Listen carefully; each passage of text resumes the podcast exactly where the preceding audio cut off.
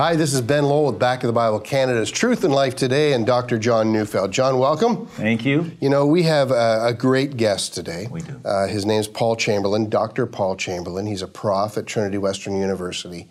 Uh, he's a, an apologetics professor. He's involved in ethics and a number of things. But the thing we're going to talk about today is what they uh, term as MAID. That's the acronym they use now which is medically assistant, medical assistance in dying, yeah. which is an intri- intriguing term. But that's what we want to talk about today, and uh, we'll have the opportunity to chat with him about that in our next segment. But right now, John, will you take us to the word? Yeah, thank you. Uh, you know, I'm not going to talk about MAID. I'm going to talk about assisted suicide, which I think is the right way to put it. I mean, usually, when you think about that, what precedes the question is the question of suffering. A lot of people will say, you know, if life has become so cruel, wouldn't it be cruel to insist that I should be called upon to keep on living? Well, as we're going to see, it's extremely difficult to define exactly where that place is. I mean, you can imagine do you, does your suffering have to reach a certain level? And, and what exactly is that level?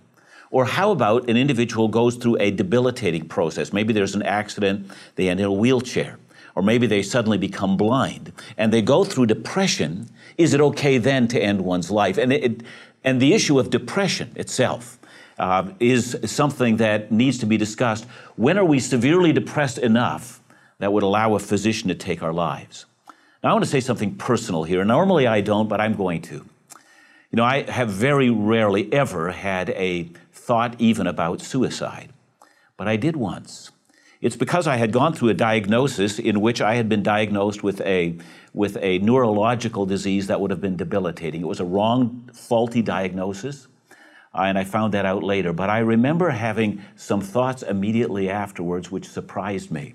I wondered exactly how much I would have to suffer.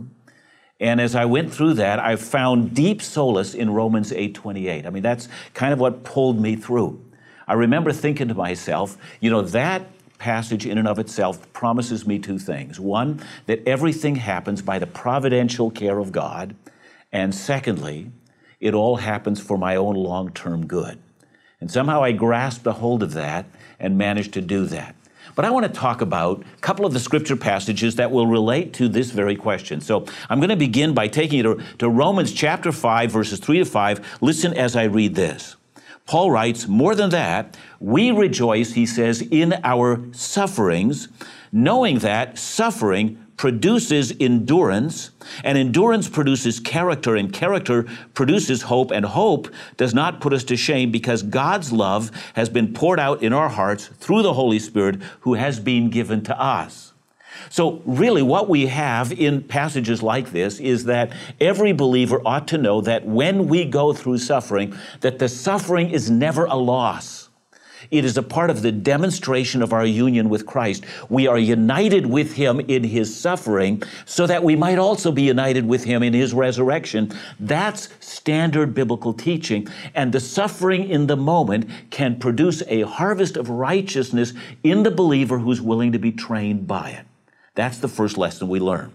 Second text I want to take you to is 1 Corinthians chapter 6, and I'm reading verses 19 and 20. There, Paul writes, Or do you not know that your body is a temple of the Holy Spirit within you, whom you have from God?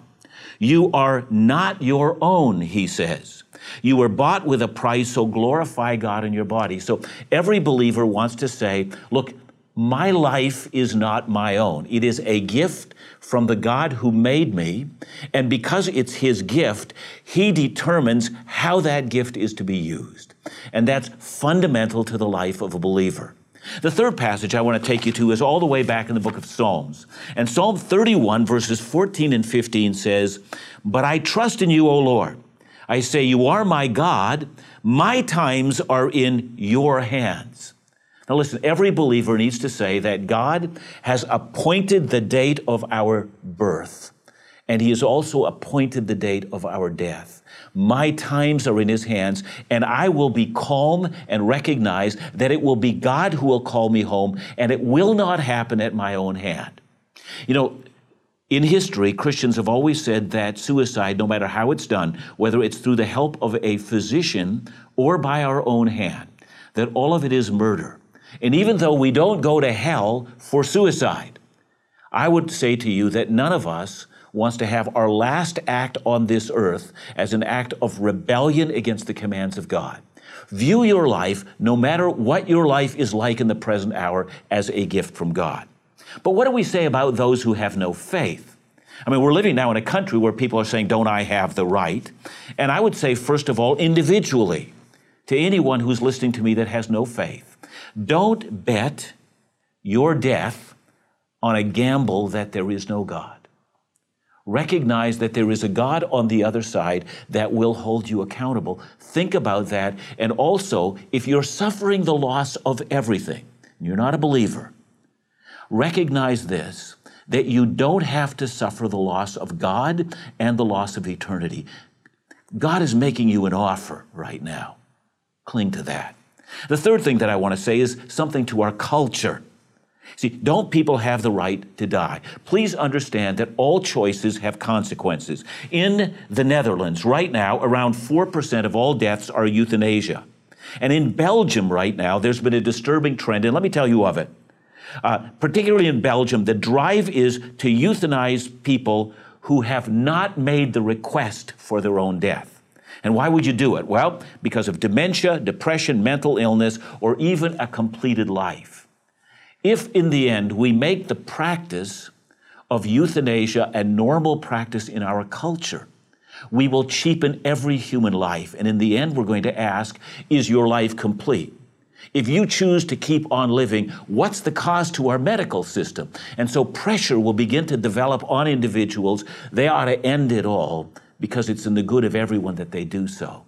And after that, we need to ask ourselves this question who else will then be deemed to be a life not worth living?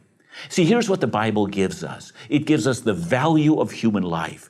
Every human being created in the image of God has intrinsic value because that's how we're created. That's the glory of the gospel, and that's how the gospel impacts our culture.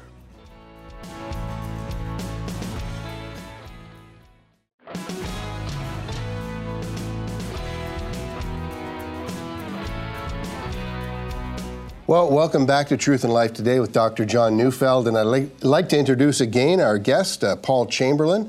And uh, Paul, uh, you're a Canadian philosopher and professor. You teach uh, apologetics and ethics and philosophy of religion. And uh, you're a director of Trinity Western's Institute of Christian Apologetics. Yes, I am. Wow. Yeah. yeah. Wow, that's all I can say is wow. Well, well it's, it's a great privilege to, to, to, to, be able to do that job. It yeah, really I bet It's it a great is. honor. Yeah, and uh, uh, Paul, you've also authored, I, I, believe it's five books. Five, yes. Uh, yeah. The most recent one called "Why People Don't Believe." Well, the most recent is "Why People Stop Believing." Oh, why people which is very believing. much like the other one. I don't blame you for the confusion. Even I've been confused over those okay. two. But so that's why the people most stop believing? Yes, yes. And that's intriguing in and of itself. Uh, but the opportunity we have uh, today is to talk about something that. Uh, is a serious, serious issue and is a timely issue. And I, I, think what Truth and Life today tries to do with Dr. Neufeld and our guests is, is bring up timely but very relevant and biblical issues, uh, issues that uh, the Bible speaks to. And we want people to understand that the Bible speaks to the critical issues of, of faith and life. Uh, so, so let's begin, and, and maybe I can even uh, start by saying, you know, uh, there's an acronym now called MAID, okay, Medical Assistance in Dying. And that's what we're calling it today. Can you help us a little bit with the terminology? Where are we with the terminology? Well, well yes. I mean, because we used to call this physician assisted suicide, actually a term I preferred because it made it really clear that no one got it who didn't actually ask for it. Then they went to physician assisted death, but now more most recently medical assistance in dying. The long term we, have used over the years, the historical one is simply euthanasia. Uh, and that, that's the term. And but medical assistance in dying refers to the choice we've now decided to give Canadians who are suffering and who no longer want to endure their suffering to request and receive a physician's assistance in ending their lives. That, that's what medical assistance in dying is now, is now called. So, so there's something takes place though. Somebody has to assist yes. somebody in, in yes. death or dying. Well, yeah. The, the, the definition always has been when a, when a, a medical doctor provides the means or the method or both to a person who requests assistance in dying, and that person receives it, and, the, and, and the, with the intention of ending the person's life.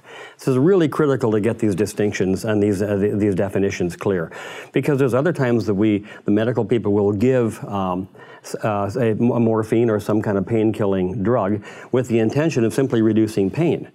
That's not physician-assisted suicide. Or other times they may they may shut down a, a, ventilator or respirator, knowing the person will die because there's not, but they'll die of the condition that they have. There's no intention to end their lives. It's simply an intention to say we'll no longer try to prolong the dying process. We'll let the person die. None of those are physician-assisted suicide or medical assistance in dying. Medical assistance in dying takes place when when the physician does that with the intention of bringing about the person's death, a person who would not otherwise die, and that's that's where we've now gone since February 6, 2015 in Canada. Yeah, so I yeah. think there's a fuzziness in a lot of people's yeah. minds, Paul. Yeah. I think uh, because we used to say passive and right. active euthanasia, but really, passive euthanasia is not euthanasia at all. So uh, I, I, know we've yeah. talked about that. I, I think yeah. you should explain. Well, I couldn't agree more. I mean, so the, often the textbooks will, will call it that, and I, I've never really understood why, except in, unless there's some kind of a power play going on. I don't know. But p- passive euthanasia is sometimes referred to as shutting down the respirator or shutting down the ventilator to allow the person to die of the condition they have. Passive. So they die yeah. naturally. So they die naturally of the condition they have. I think it's a real mistake, a misnomer, and, and, really, frankly, quite misleading and unhelpful to call that euthanasia of any kind. Euthanasia, as well, Dr. Arnold Voth, a Christian medical uh, practitioner up in up in Edmonton, excellent man, gave a phenomenal paper at Regent uh, College one, once, uh, which I heard, and he said uh, we need to re- re- uh, limit the term euthanasia to, to, to, those times when, when someone takes some action to bring about the death of a person who would not otherwise die. So when you simply shut the machine off and let the person die of what they have, Dr. Voth said that's simply good medicine. That's allowing people to die who no longer want to be force-fed medical therapies that, that will do nothing except prolong the dying process anyway, probably increase their, their, their pain, their misery, their suffering. That's not the purpose of medical science whatsoever. So euthanasia is when you take some step to bring about the death of a person who would not otherwise was die, with the intention of causing the person's death.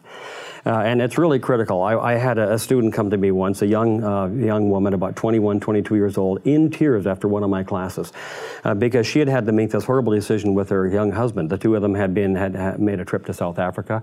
In a serious car accident, her husband uh, ended up in on life support, and he was on life support for about a week to 10 days. And she was finally told this is it for him. Either we can keep him alive indefinitely on these machines, or you can make the decision to, to shut the machines off.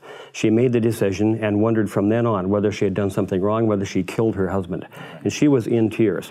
And it was sheer joy for me to tell her, no, you did the right thing. You allowed him to die of the condition that he had. You did not kill him. Killing him would have been taking a person who would otherwise live and taking some step to bring about his death. All she did is shut the machine off and allow him to die of the injuries that he had. And, uh, and I think we need, to, we need to really make that clear for people who are listening um, because some people are, un- under a burden that they may have done something wrong. I've had other students with the same question and other people have talked to me over the years about that. yeah, well. and I think we've also come to the conclusion that, see, in past generations, yeah. nobody was hooked up to a machine, right. right. So this is a modern problem. So true. And, and you know, we need to develop an ethic around that. Yeah. And I think the ethic says that if you intervene to cause dying, that indeed is euthanasia. That's, That's killing right. a person. Exactly. Whereas if, on the other hand, you simply decide not to intervene yes. and allow the natural process to take place, you're not killing the person. You're Right.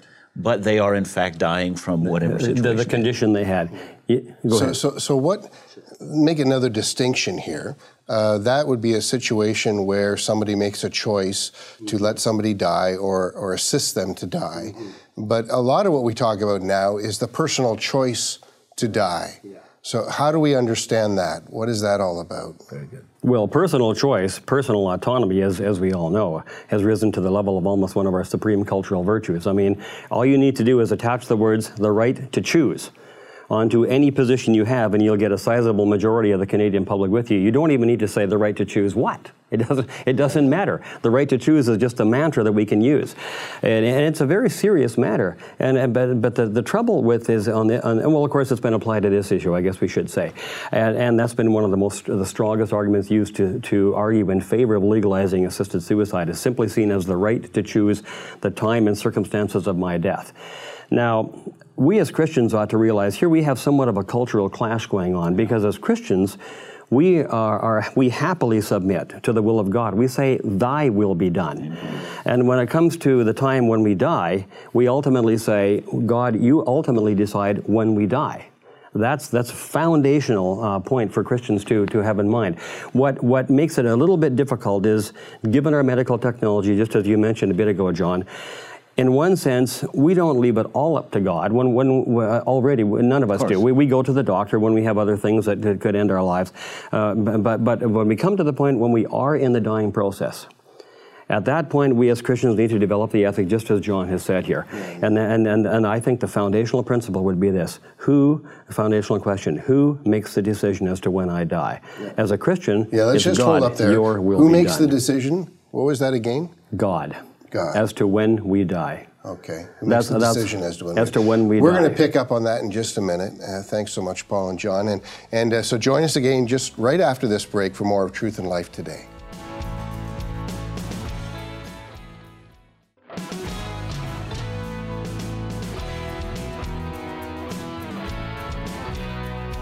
Well, welcome back. We're so uh, grateful to have uh, Paul Chamberlain and, of course, Dr. John with us today. And we want to pick up on uh, what you were saying just before the break about who decides when we die. Right. I think that's one of the most foundational principles when we develop our ethic on this as Christians uh, is that God ultimately decides when we die. I know that, of course, medical science means we go to the doctor for other things uh, when, when we can, but when that day comes, when we know we enter the dying phase uh, due to old age or an injury or an illness, uh, we, we are people who say, Thy will be done in all matters of life, and including these real big ones like that. And then we develop our ethic around that. Yeah, and I think I can interject here and to say, I think it's the Christian value base. Life is important. Yes.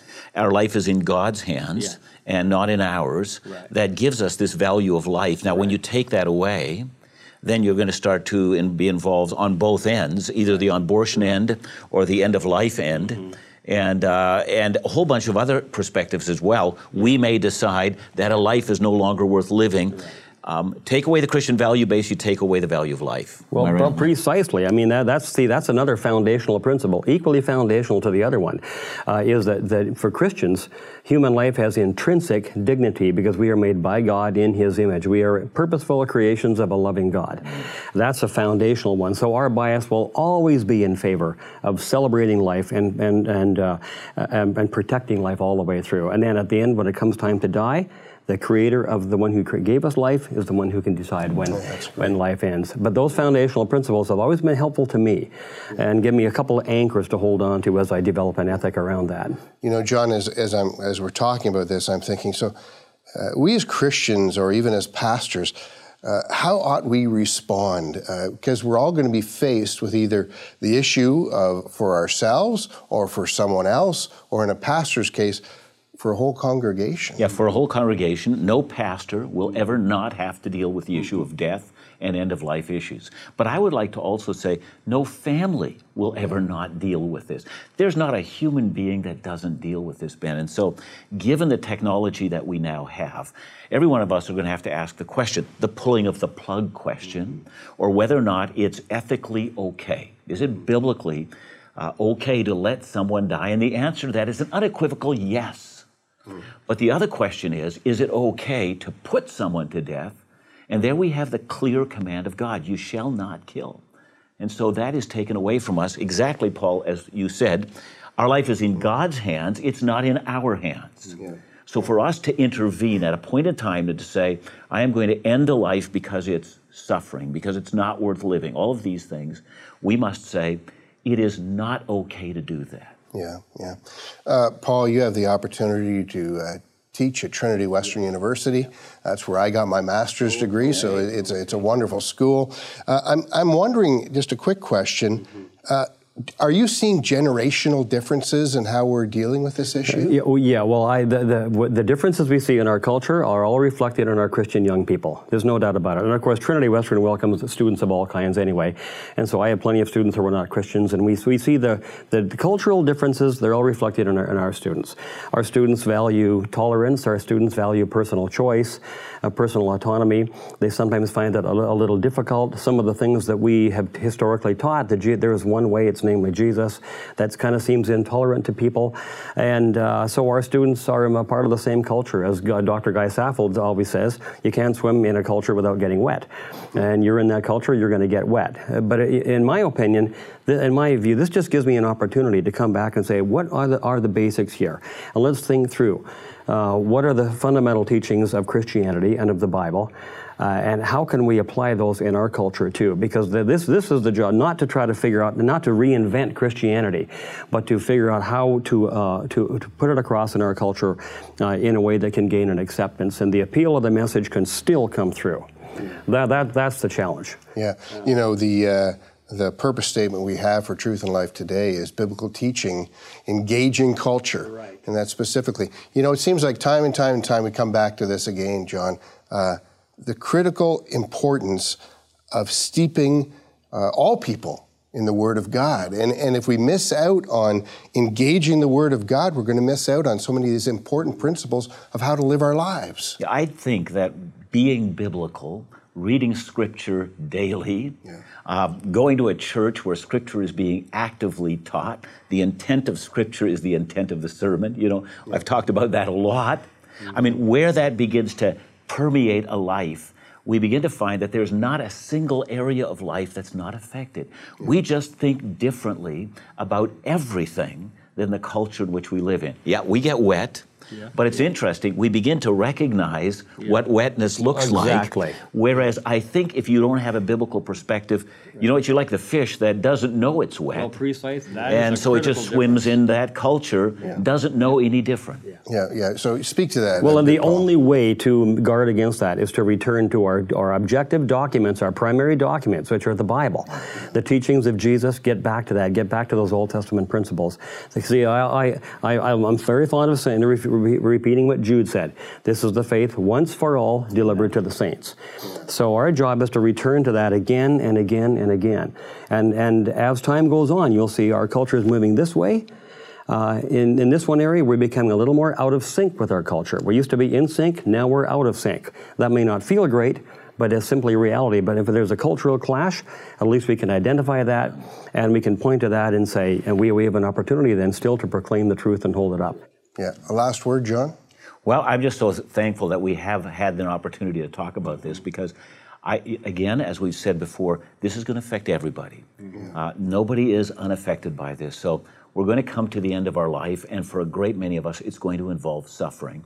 Question is, is that somehow worthwhile to go through? And the answer is yes, it is. Yeah, yeah.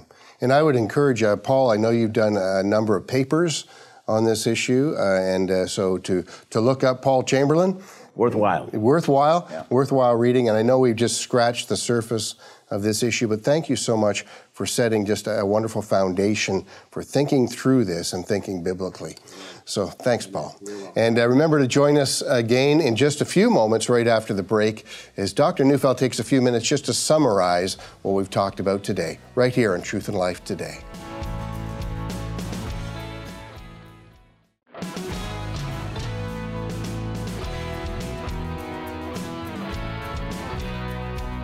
Welcome back to Truth and Life today. Uh, we had a great conversation with Dr. Paul Chamberlain, and uh, he was very insightful. And, you know, uh, just in conclusion, John, a couple of things that he had mentioned. Uh, the right to choose. Help me understand that a little bit more. Yeah, I mean, Paul made that point, and I think he's exactly right here that the right to choose has become the new morality. Yeah. I mean, if I want to stand against your right to choose, somehow I'm making an immoral intrusion into your life. And that's what he's talking about. But I think, however, as a believer, we want to say, look, the right to choose ultimately rests with God and not with us. And it's not just an individual faith statement to say that.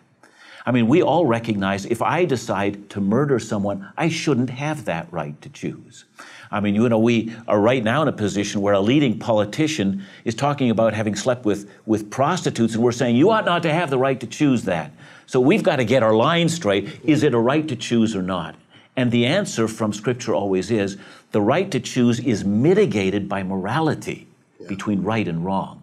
That's an issue. Now, this this is a timely issue. It's a huge issue. Uh, you had mentioned earlier in an earlier segment that you know all of us at one point, whether an individual or a family or a pastor, is going to have to deal with this issue. So, what would you suggest for those? Yeah, Ben, I think that's exactly right. Uh, everyone's situation is going to be very different at the point of death. I think what Paul was trying to make, though, for us is the point that there is a, a world of a difference between choosing to kill myself and allowing, we can say, the forces of nature or the providence of God simply to take me. It's okay to say, you know, I, am going to decide to have no intervention. It's okay to say we're going to unplug the machine. It's not okay to say I'm going to inject poison into my system to kill me. It's never okay to murder even myself. I think that's the issue. Thanks so much, John, and uh, we were grateful to have Paul Chamberlain with us. And don't forget to join us next week right here on Truth and Life Today.